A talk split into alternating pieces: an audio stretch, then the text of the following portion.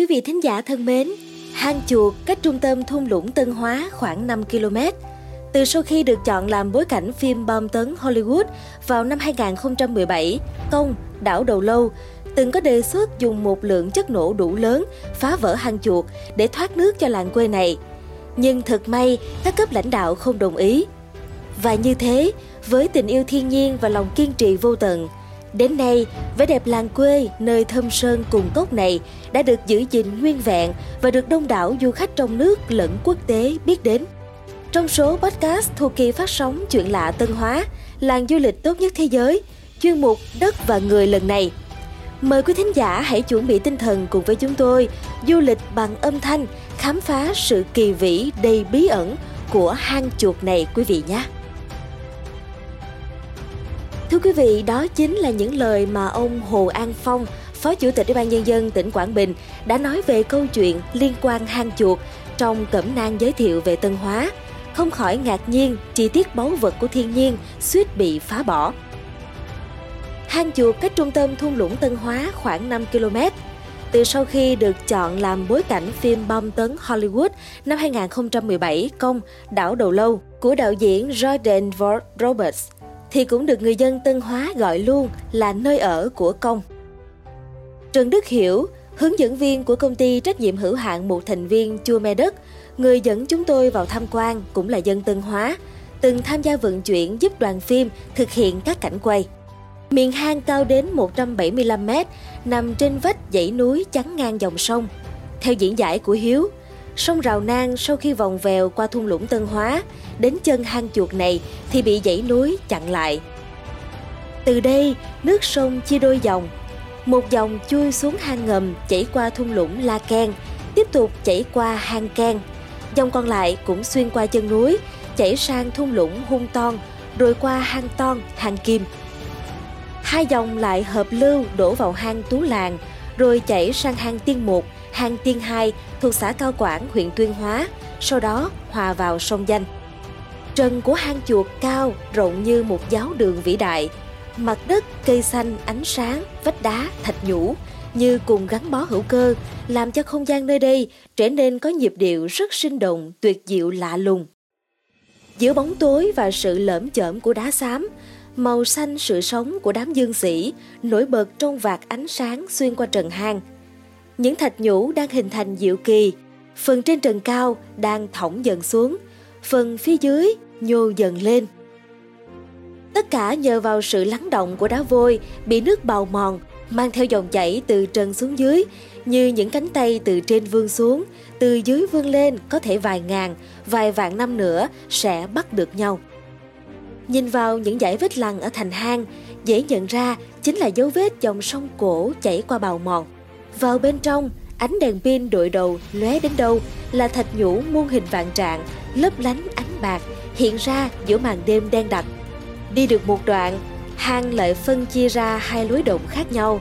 Lối nào cũng đầy rẫy những cột thạch huyền bí, kích thích lòng người muốn tiến vào tiếp tục khám phá. Vừa dẫn chúng tôi hiểu vừa chiếu đèn và diễn giải téo táo các hình thù và những điều độc đáo trong hang rằng hồi trước người dân Tân Hóa chỉ dám đứng ở cửa hàng nhìn vô, không biết hai lối này. Vì chuyện xưa truyền lại trong đây có giao long, thùng luồng nên không ai dám tiến sâu. Trong phim kiếm hiệp hay có cảnh lạc vô động, uống nước rồi luyện được võ công cao. Nhưng thực ra nước trong động như ri, uống vô là sỏi thận đó, vì nó chứa toàn là vôi thôi.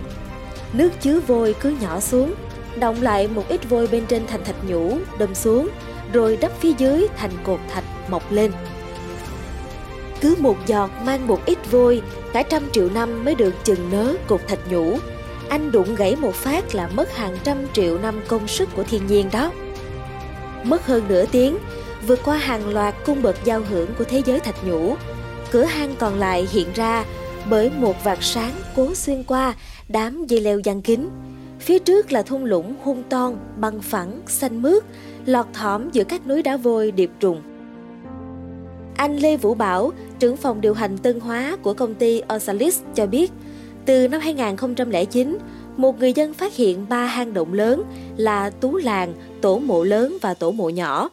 Tiếp đó, Hiệp hội Hang động Hoàng gia Anh ở Việt Nam tiếp tục thám hiểm, khám phá ra hàng loạt hang khác như hang Ken, hang Ton, hang Tiên, hang Sơn. Hệ thống báu vật trời ban này được cấp phép cho công ty Osalix khảo sát, thử nghiệm và chính thức đưa vào khai thác tour khám phá hang Tú Làng từ năm 2014. Anh Bảo kể, ban đầu để đến với hang Tú Làng, chúng tôi chủ yếu đi đường bộ, vòng qua các dãy núi, qua các thung lũng. Và sau đó thì khi các hang đã được chuyên gia khảo sát, bảo đảm an toàn thì chúng tôi mới đưa vào tour. Có hang như hang Kim, do một du khách Hàn Quốc tên Kim bất ngờ khám phá, sau đó thì lấy tên ông ta đặt cho hang luôn. Đi xuyên qua một hang như thế vừa đẹp, vừa rút ngắn thời gian hơn nhiều.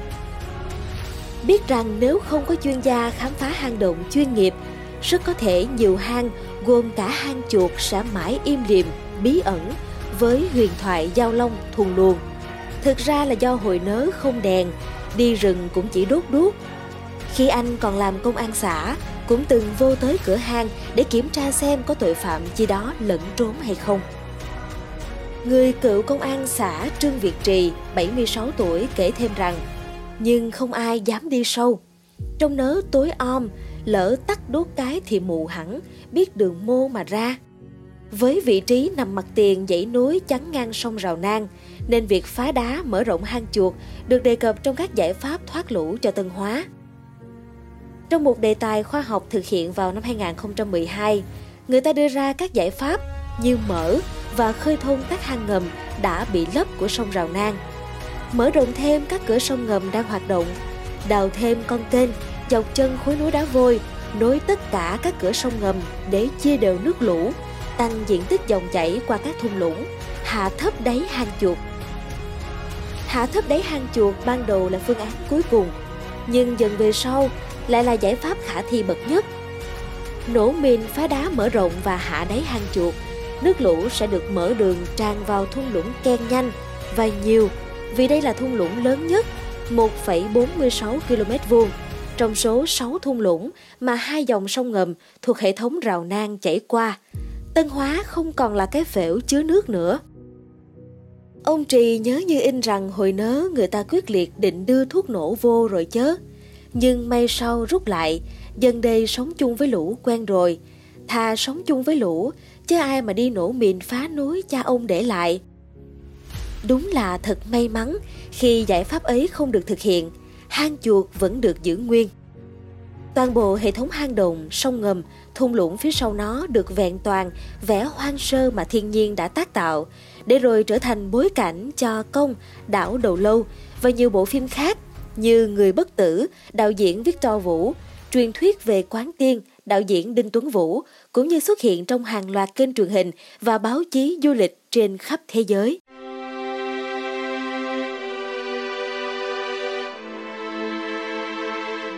Thưa quý thính giả, mong là với số podcast ngày hôm nay đã thành công dẫn dắt quý thính giả khám phá sự kỳ vĩ đầy bí ẩn của hang chuột tại Tân Hóa. Số podcast tiếp theo trong kỳ phát sóng Chuyện lạ Tân Hóa, làng du lịch tốt nhất thế giới này, chúng tôi sẽ mang đến cho quý thính giả câu chuyện về các nhà bè ở Tân Hóa. Dù rất nhỏ nhắn, nhưng đã vượt qua cơn lũ lịch sử vào năm 2017, trở thành những chiếc homestay đón khách lưu trú, giúp phát triển du lịch cộng đồng rất nhiều câu chuyện đầy cảm xúc về một vùng đất và chân dung con người tại nơi đây sẽ được truyền tải qua chuyên mục Đất và Người. Xin mời quý thính giả cùng lắng nghe. Còn bây giờ, xin chào tạm biệt và hẹn gặp lại.